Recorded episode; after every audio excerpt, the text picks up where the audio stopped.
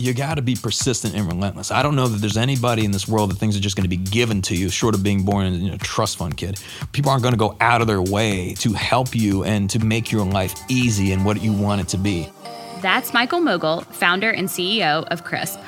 You're going to have to take, you know, the agency over yourself and over your own decisions and say, I'm going to help make this happen.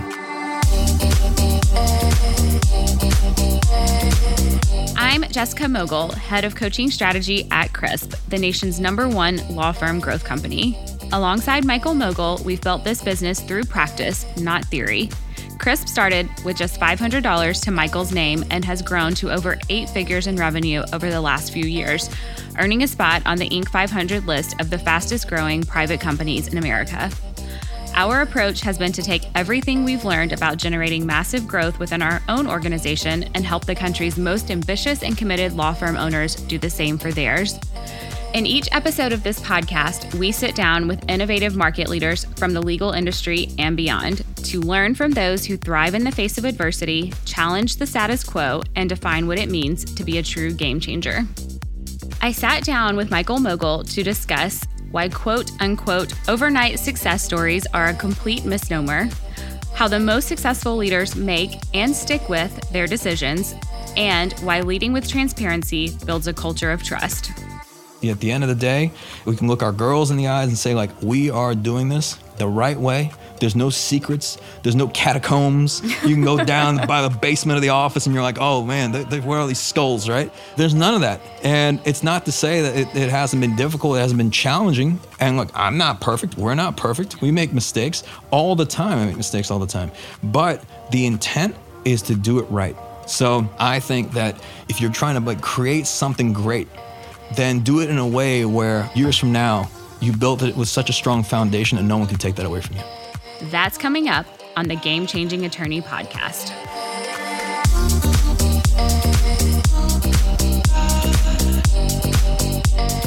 Unless this is the very first episode you've heard of the Game Changing Attorney podcast, you're probably very familiar with today's guest. Besides hosting this podcast every week, Michael Mogill is known for being the founder and CEO of CRISP, the nation's number one law firm growth company, best selling author of The Game Changing Attorney, mastermind behind the largest law firm growth conference on earth, the Game Changer Summit. And yes, he also happens to be my husband. Michael has built a reputation for being an innovative thought leader and a disruptor to the industry. But why is Michael the way that he is? I'll tell you what, I do believe that our experiences as children do help shape us into adults. And then there's also, I'm sure there's like the genetic component of it as well. I've always been the type of person that wanted to have a certain level of freedom and control over my own decision making, over my outcomes, over my successes, over my failures. I was more okay with that. Like I'm the type of person where if I'm to fail, if I'm go everything were to go down to zero, I would much rather have that be because of my decision making and my fault and everything like that than to be as a result of somebody else's decision making. And that's I think it's one of the reasons why you go on start a business because everything is your fault. If your people aren't doing a great job, well, you hired them and you either trained them or didn't train them. If your organization isn't growing, well, who's deciding who to hire and, what you do and what your service offering is? All that stuff. It's you. It doesn't necessarily mean that you're doing every single thing, but as leaders, we're paid for our judgment, not our time. So you had to make certain decisions around who you would bring into your organization, what type of work you would do, where you would do that work, and how you would do it. Yeah, Michael, I always say you're the the most unemployable person. You'd be a horrible employee somewhere. yeah, I, and I probably was eh, just over the years because to me th- things wouldn't move at a very fast pace. Yeah. And in any place that I was, I remember being around really, really, really smart people that were just so content and complacent around just staying exactly where they were, and that seemed miserable to me. Like projects that could get done in a month would span a year and everybody would always kick the can. And I think it's one, it's probably because at many organizations the, the incentive structure isn't right. So it just encourages people just to do nothing. Why would you want to move fast if you're just going to get, you know, as soon as you finish one project, you'll get the next project, right? Also, I think in those types of situations, in general, the structure of an incentive of how an organization functions, especially if when I bootstrap the business, we've never had any investors, no partners, nothing like that. Every single day, money flows out every single day. And I remember even in 2020, COVID was was really you know, taking off. I remember even doing the calculation. I was thinking every single day, thirty thousand dollars a day would flow out of this organization to support Regardless our team and, and in. like infrastructure, marketing, like, all that stuff, no matter what. And when you've got a hole in the bottom of the boat, you've got to figure out how to continuously outpace that and to continuously grow. So it creates an innate sense of urgency. And if you don't have, you know, an organization where it's like somebody else is footing the bill, who cares? Yeah. Is there- but when it's your money and when it's constantly flowing out, you're going to develop a great sense of urgency of that, or you'll go out of business. Yeah. And, you know, even on vacation, you were joking, like everything you do is problem solving. If someone says, What do you do? How do you answer this? Professional, professional, elite level problem solver. When we I first mean, met, he actually, you said you are a professional janitor and babysitter, but I guess that's evolved now to problem solver. It really is. I, in, in a way, I like I enjoy it to an extent, but it's problems every day. I mean, even before we coming in this morning, three major problems like constantly every day. And it, I, I had this thought the other day, and I don't know if this is something that's going to bring people comfort or even more anxiety. Remember the like the feeling that you had when you had your worst problem. Let's say in the past Oh, two God. years. So just remember that feeling, that like pit in your stomach, and ask yourself. Do you really think that that's the last time you felt that or that you've experienced that? Absolutely not. Hell no. So you will probably experience that maybe at least one time, two times, 10 times, maybe a hundred more times. And that's where you just say, okay, well, if that's going to happen, just accept that, that I'm going to have to like have that feeling. Something will not go my way. It's going to be like huge. It's going to be a major problem. And I'm going to have to figure out and solve it. So now I come in and I'm like, I have the expectation of that. And that's helped me. I always go back to even the first Tesla that we gave away, and it was like all the logistics, the details, the event that we did at Avo, like all of the things of putting that together and how difficult that was. And now I'm like, I could give away a car in my sleep now. Oh, Like- look, at the Tesla dealership, it's become easy. I mean, I don't have you know, I've like 12 of these now, 12 Teslas or something like that. And every time I come in, they always want to give you the tour of the car and show you how it works and like all this stuff. And I'm like, guys, come on. We, we know. But they get excited to like show me how a Model 3 or a Model S or, you know, whatever it is it works. And I'm like, it's all good, in and out. And this could be like a 15 minute process yeah. now. Which, you know, it's, it's interesting because when people go to pick up a new car, usually that's a really exciting day. And for me, it's become very transactional. It's okay, like we come in, we get this thing. Okay, great, let's bring it to the office. And then we shoot a video and it sits Yeah. ready for whoever the winner will be. But it's amazing to highlight your point. The first time, man, I was so nervous on the drive over to the dealership. I was even thinking, like, should I even do this? This is crazy. Do I want to clear out my savings? So that first Tesla, the Model S, was I think was seventy-seven thousand dollars, and this was terrifying to do. And I remember driving the dealership. I was so nervous, and I didn't want to screw anything up. Oh, God. I remember they were even saying, like, "Oh, we can drive film back, it. We can film it." I'm like, "I don't want to film it because I'm I'm nervous." And then and then after that, that's where all the problems started. We're like, "Okay, like we thought this thing would be a huge hit," and then right out of the gate, you know, in the first 30 days, it wasn't. Like, no one even believed that we were actually even doing this. They're like, I remember we go to shoots and we work with clients, and they're like, "Yeah, I saw that. I thought that was a joke. I didn't Right. think you guys were actually doing that." Going back to like that feeling, so that pit of you know, here's a problem, here's another problem, and I think it was at one of the GCS two, and I looked at you and I said, "Is this fun for you?" what was your answer? Yeah. So at, at the summits, at that point, yeah, I, I love it. But I will say that I have a, a recurring nightmare, at least every other night, on the way to these conferences for probably like the three, four, five, six months in advance. And it is that no one has showed up. The room is empty. And then when I they tell me, hey Mike, you gotta go on stage, and I forgot to prepare. I'm like, what? I'm sure I like like feel nervous with you saying yeah. Uh, so I'm sure some people listening have had this nightmare where it's like you're back in school or something Yeah. and you forgot that there was a class that you had that you never attended or something and now it's coming time for like your grades. But I do feel that constantly and it's yeah, what is Andy Grove, CEO of Intel? He once said he's got a great book by the title like "Only the Paranoid Survive." I constantly feel that, and people be like, "Hey, what's wrong you? Why can't you relax?" and all this stuff. I think if it paralyzes you, if it puts you in a position where you're not able to actually do things, then it's probably not healthy. But if it creates this sense of positive urgency, where it creates this dynamic where you want to do a really great job, like when we go into these conferences, I understand that people have expectations. They they want to make sure they get a lot of value from this, everything from the content to their experience. I have a tremendous amount of respect for anybody who gets on an airplane, books a hotel room, and decides to spend two days with us in Atlanta. So I want to make sure that that's well worth their time. And as we prepare for these things, all the little details, I really, really, really feel like a sense of responsibility to execute well on that. So that's where that anxiety for me comes from. And as those expectations continue to grow year over year over year, I think becomes much more challenging. But at the same time, like we were saying at this most recent conference this past November, the pressure is a privilege to have this opportunity to create this type of experience, to do the type of work that we do. Yes, it comes with stress and yes, it comes with problem solving, but not everyone gets to experience that and, and be able to like be in a position where you have this platform to be able to help and impact people. And going back to even having problems and problem solving all the time, how do you make decisions? All right, going inside the sick and twisted mind. So I do have a framework around how I make decisions. In our coaching workshops, we work through this tool that kind of does this in depth and in detail. So I start by kind of assessing, do I have enough information? And, and to me, that usually means I usually have about like 70% of the information because sometimes the time that it takes to get the other 20% like that delay that really slows decision making. Sometimes you lose opportunities that way. Also, it doesn't really give you any more clarity oftentimes. So if you can usually get about 70, 80% of the information you need, you need around something, you're good. I also assess around how am I feeling? Like if I didn't sleep well the night before, like and I've got a big decision to make that can impact a lot of people, I will postpone that meeting and say, hey, let me get a good night's rest and then I can be, you know, in a better headspace the following day. I also consider like the second and third order consequences of a decision. It's not just like, let me make this decision and it's like yes, no, or whatever it is, green light, red light. I look at it and say, okay, well, what happens after that? Let's expand expand out that decision. Okay, here are all the people that it impacts. Here's kind of the upside of making the right decision. Here's the downside of making the wrong decision. And also in the standpoint of like after this decision is made, what could be the implications of that like going forward?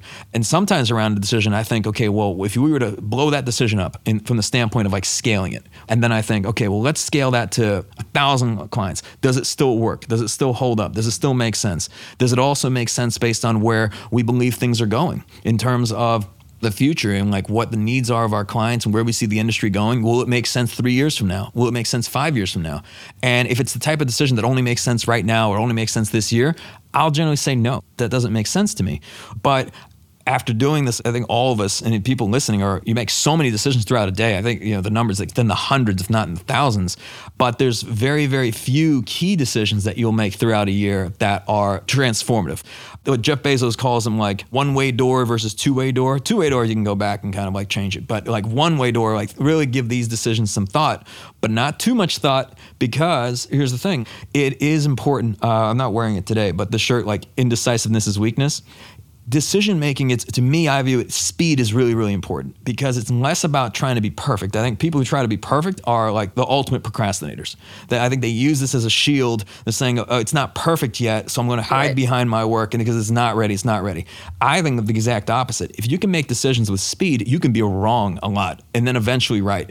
I'll give an example of this. We work with firm owners and they say oh, i need to hire a practice manager for example and then they'll think about it and they're like oh the expense of this person the salary? What am I going to do? Where am I going to find this person? I'm going to put this off. And they'll spend a month agonizing about this decision. And then you have other firms that are like, we need to hire a practice manager, three paralegals, two attorneys. And then they'll hire those people. Those people will not work out. They'll hire new ones. Those people will not work out. Then they'll hire new ones. And they'll still get there faster than the person yes. agonizing over the decision for a year or six months or whatever. So, and it's the same thing with marketing. You can throw things up and then you can get data back. And then you can say, how are we going to iterate? How are we going to adjust? Let's get feedback from people rather than trying to like put the perfect campaign together only to then finally launch it after a year and then it fail. So, to me, the speed is, is very, very important with decision making. Yeah, yeah. And then once you get to the actual decision, there's the whole actual let's get shit done and the execution. And how do you go about executing? And also, you say this constantly, but it's so important about who you surround yourself with. And how do those people play a factor in execution? As you were asking this question, I thought I was going to go in one direction with this. And then as you finished that, I think I'm deciding to go in a different direction. There are human beings on this earth. They exist in the room and they breathe oxygen. The mouth breathers. They'll yeah, they'll they'll eat your food, they'll drink your water, but they don't add any material value. They don't get anything done. They're the ones that have these grandiose ideas, that have this ambition or this would be nice or whatever, but they don't actually get things done. And I have found that if you surround yourself with these bullshit artists, you will have a lifetime of frustration because nothing will get off the ground. Alternatively, if you surround yourself with people that like to just get things done, the discussions become down. We almost sit down and we're like, yes, we spend some time obviously getting clarity around what we're trying to do, making sure that it all makes sense, and then like who's responsible for what. But it's a lot of conversations around accountability of what is the deadline, who's accountable for it, do you have the information that you need, are you clear on what we're trying to do, and those meetings become much more productive. And then we have you know review meetings constantly. We're like, what's the status of this project? You have like the ultimate project management going on with everything it is that you're doing. And if you're the person, which I think a lot of entrepreneurs are, where you're the visionary, you have a lot of ideas, you like the new things. If you don't have the type of people around you that can make those ideas real and actually move them forward and then make sure that they recur, you're just going to be frustrated because you're going to have a hundred open loops, maybe a thousand open loops, and you know then you're just going to get defeated and say, well, nothing can get done, nothing gets off the ground. So I've had to realign myself in the sense that I have to be very clear about what it is that I want and what it is that we're trying to do and how we prioritize those things. And then sometimes you can't do it right away. You either don't have the person to be able to like move an idea forward, or sometimes your people at max capacity, you need to expand capacity, you need to hire additional people to be able to launch that next new thing that you have to put something off. Maybe you put it off a quarter, maybe you put it off two quarters. Um, last year, there was something we really wanted to do that we're not going to be able to do until this year. And that pained me, but building a virtual conference, an in-person conference, 30 plus workshops, hiring 30, 40 people, all that baby. stuff. You know, you know, a new baby. yeah, oh yeah, that by the way. Now this year, that's something that we'll be able to move forward. But I will say, I think that the execution it really does start with being clear on what it is that you want, and then of course surrounding yourself with non-bullshit artists because there's a lot of people that like to smile and nod and act like they're part of a project, but they don't really add any tangible value whatsoever. And these humans exist, and yet they're allowed They're to everywhere. exist. They'll exist companies worldwide. And, and the reason why I'm like, I'm uh, getting kind of all passionate about this is just because as a business owner and as a leader, your whole role to an extent is like to be able to like move resources from a lower level of output to the higher level of output. You're basically saying here we're going to create something. We're going to build our firm. So that means we're going to need to have people in these different roles. We want to be able to help and support more clients. That means we got to expand our capacity. Okay, how do we make sure we maintain the same standard of service or how do we elevate our customer service? What do our operations look like? What about our tracking our metrics? You know, how's our marketing? How are we getting the phone to ring? All these different things become really like your accountability from the top of being able to find the right players to be able to bring into your organization, make sure that they're engaged, and then make sure that they're committed, and then ensure that things actually get done. If you want to completely mess your life up and completely destroy your own business, uh, I mean, there's many ways to do this, but one of which is to be an absentee like owner. If you don't want to be there, if you're not passionate about what you're trying to do, how do you expect your people to be? I don't understand that. I don't know that anyone is ever going to be more passionate and more engaged than you are as the leader. And if you don't care and if you don't want to be there, it's easy to knock these people and say, well, they don't care. Well, start with you. And I've seen some people like, again, I'm not, I'm going to be judgmental. But I see these people that seem like they're on year long vacations, relaxing, drinking, partying. There's nothing wrong with it to an extent, but then their business is tanking and their people aren't able to really pay their bills. And it's just a mess. And their clients are, you know, frustrated and all these different things. And their house is not in order. So I think that your first responsibility when you create this baby of yours, like your business, your law firm, is to make sure that everyone's taken care of. And then when everyone is taken care of, now you can exhale. Now you can take a breath. But until then, if you're going out and, and, like drinking and partying and just going nuts and doing all this other stuff while your people are struggling to pay their bills and your clients are frustrated, like shame on you. You're in the wrong game. Being a leader, of course, means making sure the people on your team are taken care of. But contrary to popular belief, it doesn't mean doing everything yourself. Your confidence in your people in your team is going to help you a lot with that. So I have a lot of confidence in our people, which means that like it, most things can now be delegated and like the business can run without me. Like that I'm extremely excited about. That's always been a dream, but just because it can run without you doesn't mean necessarily that it doesn't need you per se. So what I mean by this is that now because things can run without you, let's let's figure out how we're going to move it forward. What do the next 5 years look like? What do the next 10 years look like? And like how do we focus on building for the future?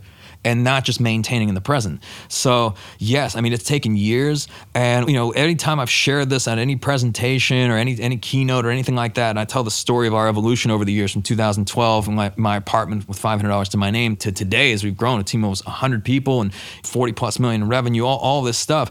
I think people don't realize that most of what they see really happened in the last 3 years. Our first conference when you really think about it, like it happened at the end of 2018 And even then, the coaching program, the first workshop started in 2019. Even the first Tesla, like, we didn't give that one away until 2017. But what about 2012 to 2017? That was the dark ages. Those Oh, are the yeah. scariest times. We're in seven days a week. There's no vacations. Even like my birthday's on Christmas. I'll be working on Christmas. And people look at that and say, oh man, that sounds horrible. Well, what did you think it took, motherfucker?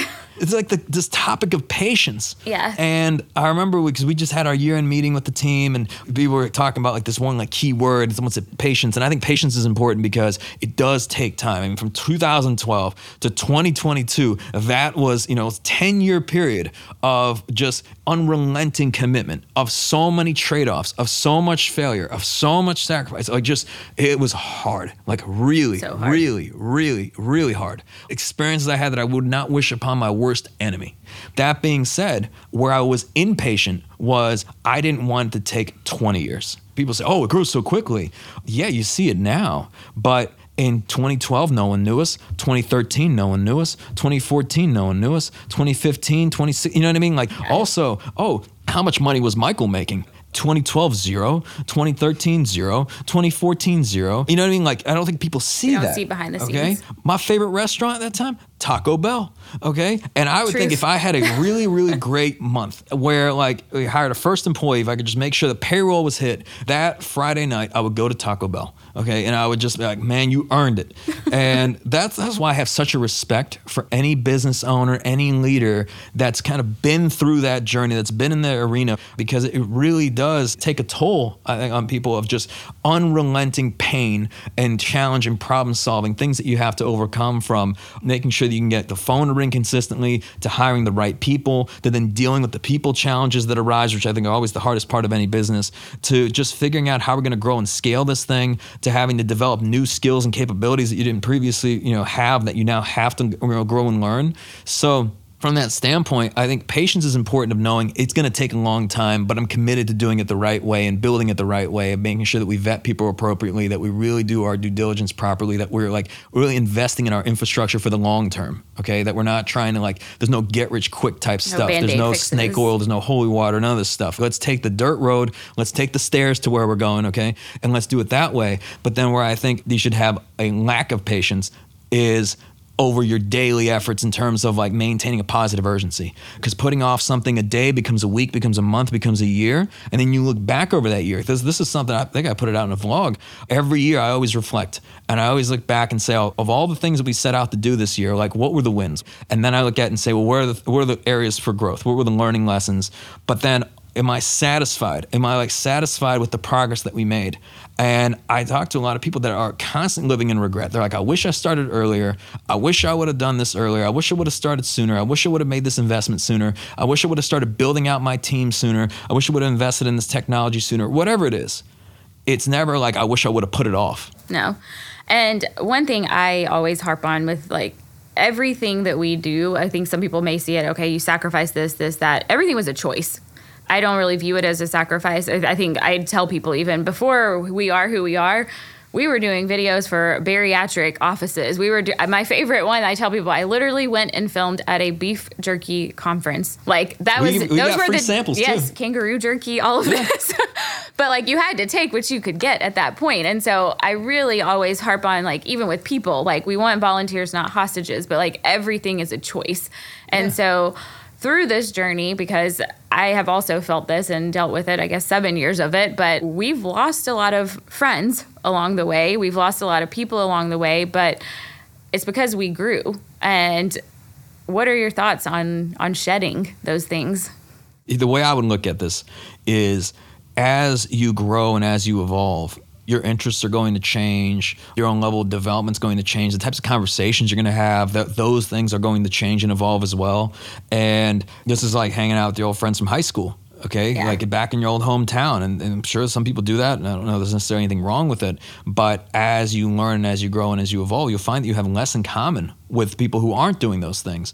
And at first, you, you know, feel like this responsibility of saying, well, it's not their fault that they're not committed to their careers, they're not committed to their, their families, or whatever it is. They're not bad people. It just means that you may not have as much in common with them. And as a result, I gave that example at the conference where I talked about my buddy's wedding back from high school And I went to this wedding without you. I remember you were out of town. They sat me down at this table. I didn't know any of the people at the table. And all these people were doing at the table was complaining. They were complaining about the fact that, oh, I hate my job, or I can never travel, or I hate my kids, or like all these things that it just sounded horrible. It was just never ending complaining. And I must have been there, what, 10 minutes? And I just walked up and I left. remember you texting me, I'm go- done. I was like, I said, I'm done. I saw, I was, I came for the ceremony. I gave my boy Brandon a fist bump. Congratulations, Brandon, you did it. And then, you know, I was going to be there later for that dinner, but I don't, well, I was going to sit there and endure that these people complaining they don't have any free will, that Yeah. they can't make choices and decisions around how they spend their time and what they want to do. And look, there's going to be someone listening and saying, well, Michael, you don't understand. Not everyone can have a choice because they got to pay the bills and like they can't just do whatever the hell they want. I'm like, that's not what I'm talking about. I'm talking about the fact that you have decisions and choices of you can decide how you're going to lead your life okay? And you can decide what role you're going to play, where you're going to work, where you're going to live, who you're going to marry, whether you have kids or not, whatever it is. Like you're going to make all these decisions. And then the situation you find yourself in, if it's not what you want, uh, remember we had that one waiter. This is in Barcelona. Remember we went Oh, on that trip? The man quote. was a sage. He was a sage. He was wise beyond his years. And I, I think we ordered, Order something. something. I didn't like it. Yeah, you didn't like it. And then he comes up, his English wasn't great, but he, I remember he said, if you don't like, change. Yeah. Hello? Okay. So simple. okay. Uh, well Yeah. said, my man. Yeah. So that's the thing. I mean, what to sit there and complain? Who's that for? Right. I don't know what the preference is. It's, oh yes, you're right. It's so horrible and miserable for you. Um, yes, your kids, they're terrible. Your job is terrible. Your boss is terrible. Do you feel better now? yeah. Yeah, I feel better. Okay, but then when you're driving home from that wedding, your life's still what it is. You know, nothing changed. You maybe had a moment of just feeling better because somebody empathized with you, or sympathized rather, but nothing changed. So you're gonna wake up the next day and you're gonna be still stuck in that unless you do something about it, unless you actually make a different decision, unless you start saying, hey, I'm gonna be accountable for all aspects of my life. If I don't like this situation, well, whose fault is it? It's mine. Okay, Yeah. well, here's the good news. Well, because it's your fault and it's because of your decision making, you can make different decisions. Yeah, and that actually makes me think about being committed and going all in. So we'll not name this person, but I remember someone many years ago wanted you to be their mentor because they were mm-hmm. thinking about starting a business. And you already know where this is uh-huh. going. And you were like, all right, one breakfast, we'll do this. And he wanted to continue to meet, and he had the cush job. He had the company car, he had all this, and he's, I want to do my own thing. And what did you tell him? I said, I think that's great, man. I think that sounds amazing. When you decide to go all in on that and you quit your job and start your business all the way, no problem, man. I'll continue to meet with you. I'm always happy to help you and support you. Just let me know when that happens. And how many years have passed by? Five, six years? At least. it does take a lot to take that leap and you can apply this to anything Yeah. when we talk about this, this level of commitment i think it's this implication of not dipping your toe in the water or not trying to like straddle what's the example it's like straddling two toilet seats like pick one and shit just go like instead of like this is gonna be a crazy podcast they're gonna have to oh edit all this stuff out but it's just like you gotta make a choice at some point you Yeah. know so make a decision Indecisiveness and, is weakness. and when you Yeah. so here's the thing not making a decision is also making a decision. When you're straddling, you're just prolonging things. That is a decision that I think breeds a lifetime of regret. And by the way, I was not always this way. I was, I believe, molded through like extreme levels of like pain and suffering and struggle of learning these lessons the hard way. Everything that we're talking about, I did wrong. My regret is I didn't have a mentor sooner. I thought I knew it all. I thought I didn't need help. And I just had failure after failure after failure after failure. The more that I thought I knew, the, the less, in fact, that I actually knew and understood. And it created this level of like false confidence where it created a very painful life for me because things would not go my way.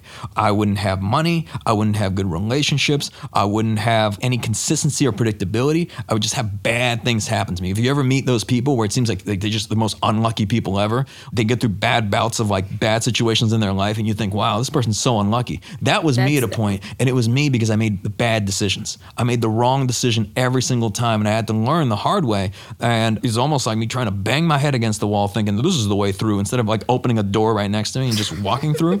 So I say this all with extreme amounts of humility that I do not wish any of this upon anybody. And I think that's one of the reasons why we do the work that we do, even in the coaching, is like, let me share with you all these cautionary tales of all these failures and all these things that we've learned so you don't have to go down that path.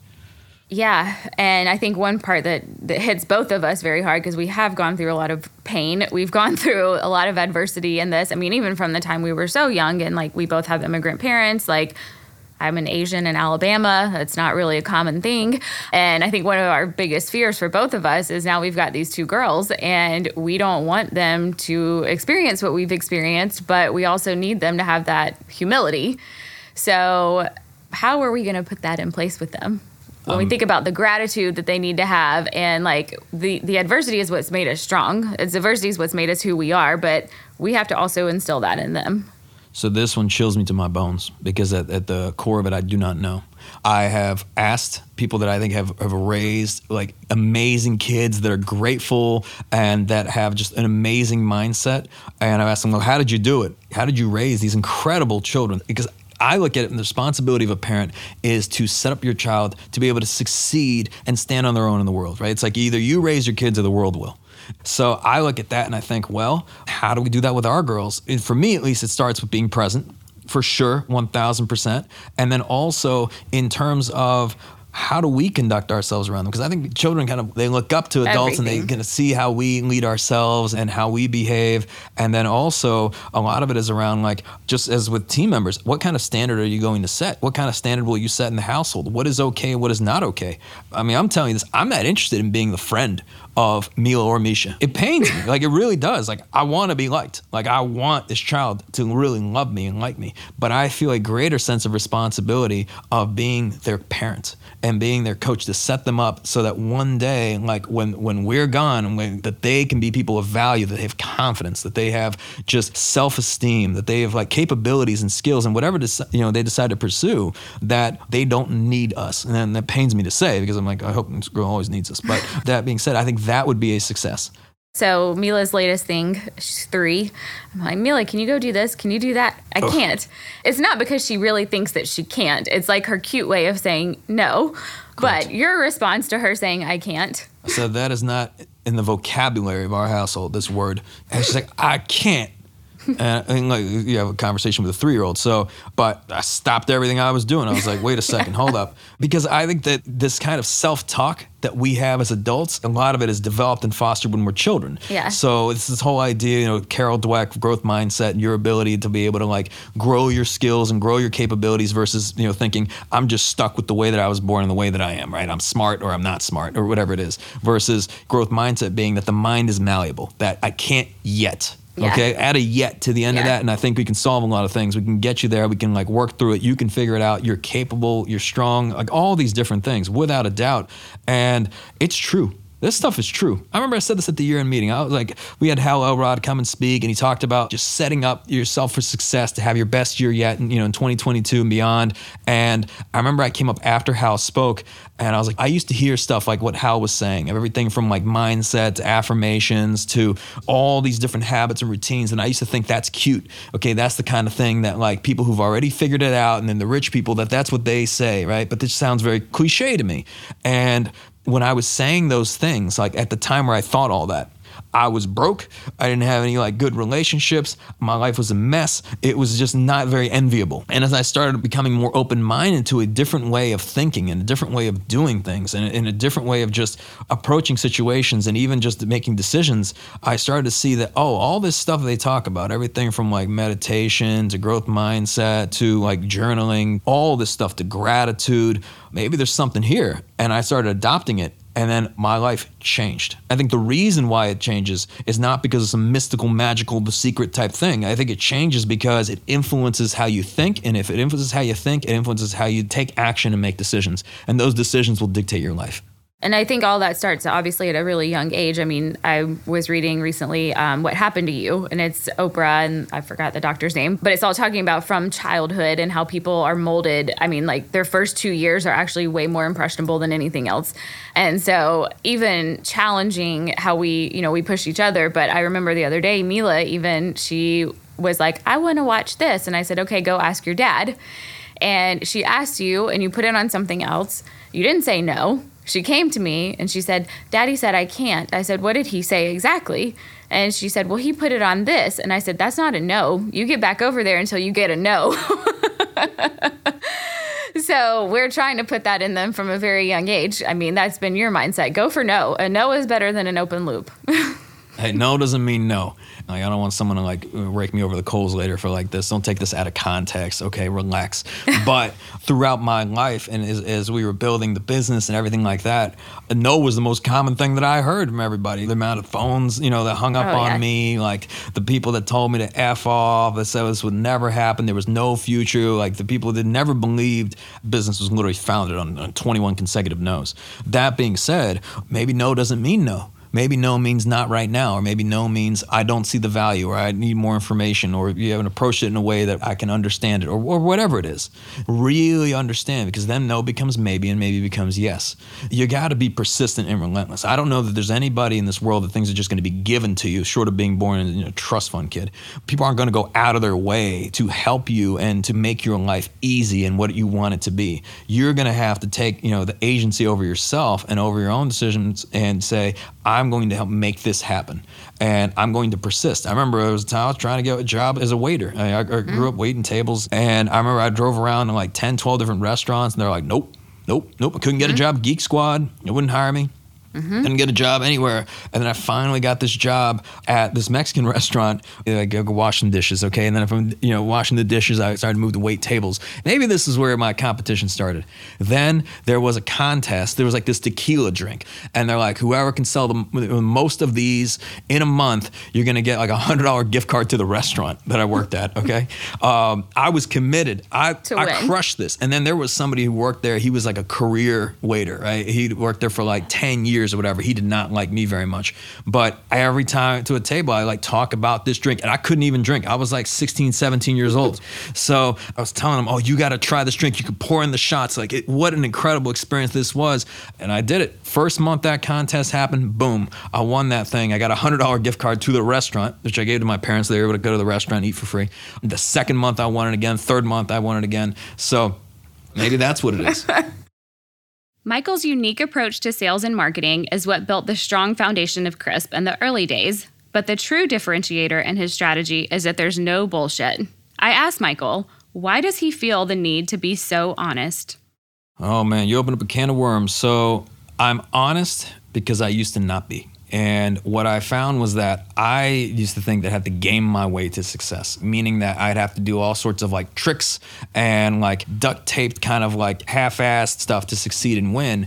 And as I did that, I saw some success and I constantly felt fraudulent, meaning that everything that I had built had been built on a house of cards. It was just like there was no solid foundation here because everything that I was doing was like it was a hustle and I didn't have any confidence, didn't have any self esteem. Like I would always question myself, but not in a way of like questioning my judgment. It was just more so, what am I really building here? Is what I'm doing actually helping somebody? Am I providing value into this world, or am I just taking? Okay. And when things started to really grow and improve for me, because I went through this whole experience of like transformation and just basically, all right, it's time to do things differently. I actually found that it's incredibly empowering. Like if you shed yourself of all of your secrets, of anything that you're keeping from anybody, if it just, you just do it right, now you got nothing to hide. It's amazing. And that took some time, no doubt. But as we were building Crisp, I was like, look, let's do it right. Every decision was like, let's do this the right way. And then also, your reputation is going to be everything. So you use somebody the wrong way, like you create a bad experience, that's going to spread to a hundred people, maybe a thousand people. And look, I don't mind the reputation as being like, oh, I don't like Michael because he's like innovative and he's doing all this stuff and he's not a lawyer and he's working all these whatever. I don't mind that because it's not coming from our clients. It's coming from the people that sit in our events that are trying to like create similar offerings to us, right? They come to our events and then they say how much they hate us. Well, amazing, right? Right. And I welcome them. I, I don't even think that they're bad people. I think they're good people. There's people just trying to do what they can and trying to grow the same way I was trying to build our company. That being said, I find that if you don't have some sort of ulterior motive, if you can be honest and very, very transparent and upfront, that's where the integrity comes from. So I can go to bed at night and I can close my eyes at night and know that what we've built is real and then also that I am I'm doing this the right way. I can do it knowing that it's not, you know, I'm not some fraud, I'm not some whatever, this kind of person, that everything is built with a solid foundation, that we have good people, we deeply care about our clients, that we care about the work that we're doing, we want to help people, we want to support people, all this stuff. And man, you start sleeping better that way. You start sleeping peacefully because you did it the right way. You did it in a way where there's a value exchange where somebody else gains. We succeed because we help others succeed. Like we don't succeed until they win. The same way, like if you don't provide great service and great customer service, for example, like that's word's going to spread, right? People have a lot of options. They can work with a lot of different organizations in business. They can work with a lot of different law firms. I mean, especially if you're a contingency based firm, like people work with anybody. Yeah. Why would they work with you? So first and foremost, you have to have this utmost respect and level of gratitude for the clients who help you keep the lights on and allow you to live the life that you live and allow you to be able to do the things that you do and create value in this world because without them, you don't have anything. So when you say, well, why are you so honest, or whatever it is, I'd rather be honest and upfront and transparent and just do it that way and know that at the end of the day, we can look our girls in the eyes and say, like, we are doing this the right way. There's no secrets. There's no catacombs. You can go down by the basement of the office and you're like, oh man, they, they, where are these skulls, right? There's none of that. And it's not to say that it, it hasn't been difficult, it hasn't been challenging. And look, I'm not perfect. We're not perfect. No. We make mistakes all the time. I make mistakes all the time. But the intent is to do it right. So I think that if you're trying to create something great, then do it in a way where years from now, you built it with such a strong foundation and no one can take that away from you. It's so true, and that's something that I've actually always admired is is your level of honesty with that. And so, when we go back to kind of the climb and where we were came from to where we are and how we continue to grow, who do you look up to? Okay, uh, everyone's listening to roll their eyes because I would say, look, one person immediately comes to mind is you. Without a doubt, if you take you, Jessica, out of this crisp equation, go back to Michael, you know, 2012, 2013, 2014, we are not a quarter of the organization that we are today. No question, without a doubt. Because I did not have the operational know-how. I did not know what you knew. I did not have the skill set and capabilities that you have. I was good at you know certain things, let's say sales, marketing, the visionary stuff, but I wouldn't be able to ever scale it, which I think is the real magic of it all. It's not like the great ideas, the the so-called in quotes like viral campaigns. All that stuff is cute. Tell but- everyone the biggest thing that you could do to torture anyone is to you know triple your business in two days. yeah. It is the most painful operational thing. The magic is the ability to scale. It is the ability to be able to logistically scale of making sure that you can go from supporting one person to supporting thousands of people and to be able to do it every single day in markets all across the US and to be able to deliver a high standard of consistent service every single time. It's easy to do something once or maybe twice, but do it a thousand times a month, every month. And that I think is the magic just that you brought. So I look up to you because you've helped have me. served. And then also at the same time, it's like you're doing double duty in the sense that like your mom at home and you do way more than me, right? I, I'll say, okay, I'm gonna be present or whatever it is, but like you are doing 10 times more than me at home as well. And I'm trying to be useful. I'm like, how can I help? What can I do? okay, I'm doing the bath time, I'm reading or whatever it is, but like you still do 10 times more than me. Even the things you have to think about, like, okay, what kind of preschool we're gonna enroll uh, a into. We've got to clean these bottles. We've got to sanitize these things. Like all these things that I don't even think about. So I look up to you to be able to do that and be in the business, working the way you do and operating at the standard that you do. And then the other people I look up to. I mean, this might sound trite, but it's just I look up to so many of our clients who I've made this commitment over so many years of like what they're going to do in their market and how the, the people they're going to serve and their team members they're going to support. And to be able to do that and to still be coming in day after day after day after day because they're so passionate about the people that they help and the work that they do and they want to be able to make a greater impact. And then on top of that to be able to continue to take risks that they do 10 years 15 20 Oh, yeah. years later to be able to continue to double down and say we're going to continue to push the chips in because we want to help more people. We want to grow we want to make a greater impact in our communities. We're going to humble ourselves. We're going to learn. There's a lot of things that we don't know. They're constantly adapting to changes and trends. And i really respect that. And that's why like i mean it's like to me it's humbling. And i feel like this responsibility constantly to not let those people down because they're making a lot of trade-offs and choices And like I said it earlier, it's like the Teddy Roosevelt, the whole thing around like man in the arena. They're there day after day, year after year, trying to figure things out, trying to make things better, trying to improve, and they've dedicated their lives to it in a way that I, I know that most people will never be grateful to them for that. Like Right. many Oh, people yeah. will never say thank you. Many people will never understand the sacrifice they had to make. That that appreciation may never come, and yet they do it anyway, and the amount of good that they do as a result. Yeah, I think leadership, entrepreneurship, either one, most selfless thing you could do. if you do it the right way, yes. Yeah. You know, 100%. And that was another evolution that I went through. You know, when I started, broken poor, selfish, worried about myself, worried about making sure that like I got mine or whatever that meant. Okay. And that way of thinking didn't take me very far. It wasn't until I started to think about the fact that when you hire people, you're not like, this person works for me. Like, this person's got to do X, Y, and Z. Like, you're some boss or something, right? You know what I mean? It's like, you're no one. If anything, you can't do what you're trying to do without these people. So, how about like a level of like just respect and understanding? And that's where I, I look at okay, anybody that you bring onto your organization, could you do it without people in those roles? You can't accomplish anything. Of, I think of of magnitude or greatness if you can't align great people around you that buy into what you're doing. And in order for them to buy into what you're doing, how's it going to benefit them? How's it going to help them achieve their goals? How's it going to help them grow personally, grow professionally, achieve their financial goals, all those different things? Because they're not just here altruistically on their own. What's that value exchange between the organization and the person? They're bringing this value into the organization. Like, how are you supporting them and how are you serving them?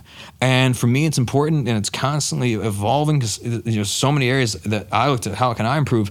But I want to make sure that it's always worth it. Yeah. I want to make sure it's always, always worth it because I know that we cannot get to where we're going without a great team and great people. I said this earlier. It's like, how do you make sure that your team is supported because they're going to be supporting your clients? And how do you make sure your clients that you're being able to serve them in a way that helps them achieve the things that they're trying to achieve in their goals? And then when everybody's taken care of, when everyone's paid up, and this is even true this past year, I come in on Christmas Eve, I'm closing everything out, we're going through all the financials. But after everything is closed out, after everyone's taken care of, after everyone's been paid, only then do we hop on that plane and go to Mexico. Yes. oh, yes. It's always after every last box is died. Everyone's like, what are you doing on Christmas Eve? All the things that require the business to keep going are the things we're doing on Christmas Eve. So, Yeah, it's like what are like leaders eating last. Yes. one hundred percent truth. One hundred percent truth, and they'll know it too. Your your team members will know it. I remember this years ago, pulling up to this law firm's office, and I could see that like there was like this Lamborghini in the parking lot, and there was like every other car was like a Honda or a Toyota. Nothing against Honda, Toyotas, whatever it is. And I walk into the office, and there's like stains on the floor, and all sorts of old equipment and old computers. and Files I, everywhere, And I walk in to like- meet with the lawyer, and his office is like brand new furniture, everything like state of the art, like everything. office, and yeah. And I'm like, we never ended up working together because I was like, there's something wrong here. Okay, you're living the high life over here, and your people can't even pay their bills, and like, what's going on? They got all busted equipment and all this other shit, and like the chairs are falling apart, and like your office is a mess. It's like you did it backwards. So, and I'm not saying everyone's got to be, you know, driving around a Bentley in your office, but I am saying that like make sure that people can support themselves and their families, and make sure that they're good before you you buy some cool car or something like that. Or better yet, wait on the cool car and invest it back into your business and like set up something for the long term. If you've done all that and you've taken care of everybody and you've been doing this for years and you've impacted a lot of people, you can go to the Ferrari dealership and get yourself a Ferrari. There's nothing wrong with that. You've worked really, really hard. I support that. I'm not to demonize you. You kidding me? Do whatever you want. It's your business. All I'm saying is that it works better for the long term if you do all those things once everyone else is taken care of first. Michael's talked a lot about the sacrifices he's had to make relationships, holidays, luxuries, all to build something that benefits not just him, but everyone it touches. So, looking back at all he's had to miss out on, I had to know is he proud of himself? Today I am, and as I reflect back over the years, I am, but for the reasons that you know we've been talking about, in the sense that I'm proud of myself from going from an immigrant whose family came here, started from nothing, to be able to like create a great organization. with hundred people and be able to impact thousands of, of our clients. I think that's one part.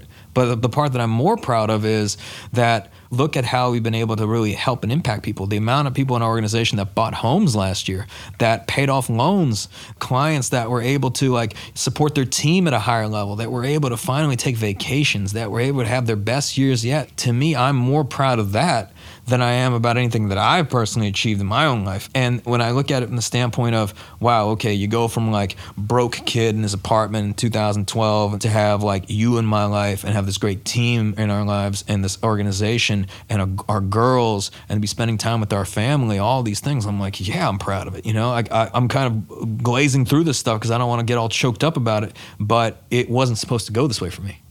If I did not course correct a lot of different things, this would not have happened.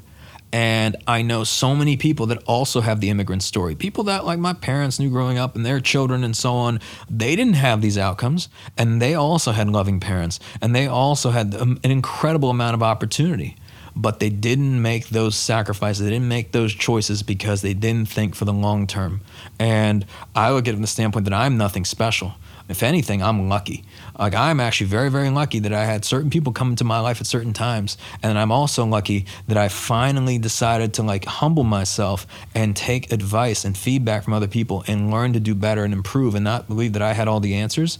Because if I continue to have that mindset of just you know digging my my heels in the sand of saying that I know best or whatever it is, I'd be broke as hell, and I'd be back in that apartment with nobody in my life, and all I'd be complaining about all the people who did me dirty and all the opportunity. You know what I mean? Like it'd be everybody else's fault yeah. then. Yeah.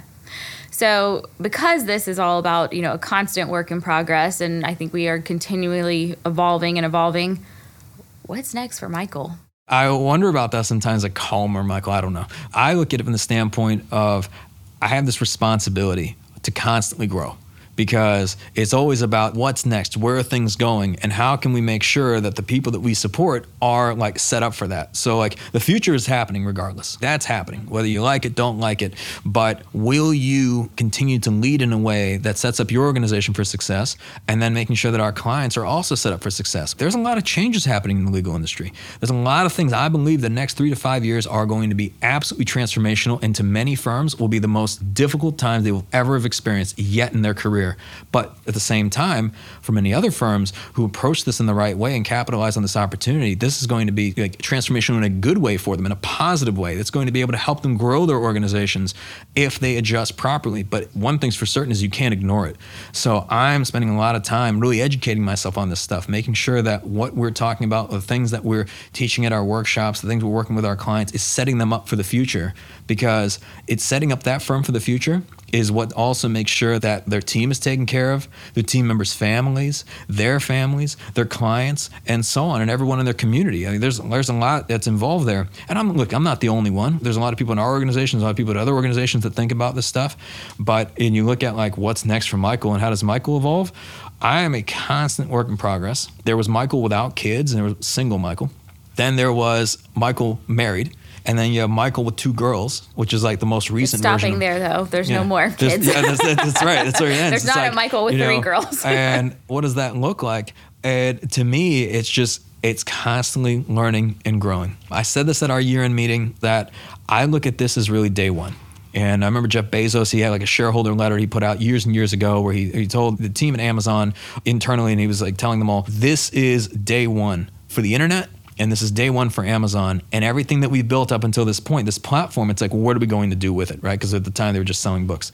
And it's the same thing that I share with the team. It's like, this has taken us 10 years nearly to build this platform that we've now created of everything from the book to the podcast to the conferences. And now, what do you do with this platform? Like, how do you like leverage it for good? How do you move it forward? Because I find that a lot of people, they, they hit certain milestones, they hit certain points in their organizations, and they start to get comfortable and they started to think, oh, this is going to be this way forever. I don't think so. There was or other organizations that may have felt that that was going to be that way forever while we were building. Now things are starting to evolve and change. And I also have the humility to believe that we're not the only ones who ever in the history of the, the universe were to ever do that in an industry. So I would get from the standpoint of like, how do we always keep it moving forward? How do we remain humble? How do we make sure that we're there's not these blind spots? How do we continue to move everything in the organization forward? And to me, that always starts with how do we support our clients at a higher level? And I'm excited about that because it creates many more interesting problems to solve, challenges that if you solve them, man, it's going to help a lot of people. When we look at this, it's like, what does the future look like? And I'm very, very excited because I look at this and I say, all right, everything that came before that was experience that was building this platform. Now you got this platform. Okay now now we're going to do some you know do some damage in a good way right? Now we're going to make some lawyers really really dangerous in their markets. Now they're going to be like this people are going to like look at them like oh gosh oh brother. I got to contend with who yeah. If you work with Crisp, you will be like the most competitive firm in your market and you're going to make the greatest impact in your community and we'll even make sure of it. And I'll tell you what, that is going to be terrifying, absolutely terrifying to any competitor. Love that. All right. I think people are probably sick of us by now. Yeah, so I will ask you, Michael Mogill, what does being a game changer mean to you? Wow. I've asked this question many times. I've never been asked this question. Okay what's interesting is I haven't even thought about the answer. So to me, a game changer is someone who is true to their values and operates in a manner of integrity and is just so committed to what it is that they're doing that they don't let anything stand in their way. I want to give a huge thank you to Michael Mogill for taking the time to speak with us today. You don't get to see the man behind the curtain very often, so getting Michael on the other side of the table for this episode has been a treat for me and hopefully a treat for all of you too. You've been listening to the Game Changing Attorney podcast with me, Jessica Mogill. If you enjoyed this episode, I'd really appreciate it if you can share it with at least one ambitious law firm owner you think could benefit and leave a five star review. For more information on our interview with Michael Mogill, see the show notes for this episode in your podcast app or visit gamechangingattorney.com. And join us next time when Michael will be sitting down with attorney, recovery advocate, and best-selling author Brian Cuban. I have done cocaine in the state courthouse bathroom, the federal courthouse bathroom. I've done cocaine everywhere without regard to the consequences. And that is the definition of addiction. Did I know it was wrong? Of course I knew it was wrong. Did I know doing cocaine in the federal courthouse bathroom is risky? Of course I knew it was risky. But what is the definition of addiction? Obsessive compulsive drug use and drug seeking behavior without regard to known consequences. That's why lawyers get disbarred, right? That's next time on the Game Changing Attorney podcast.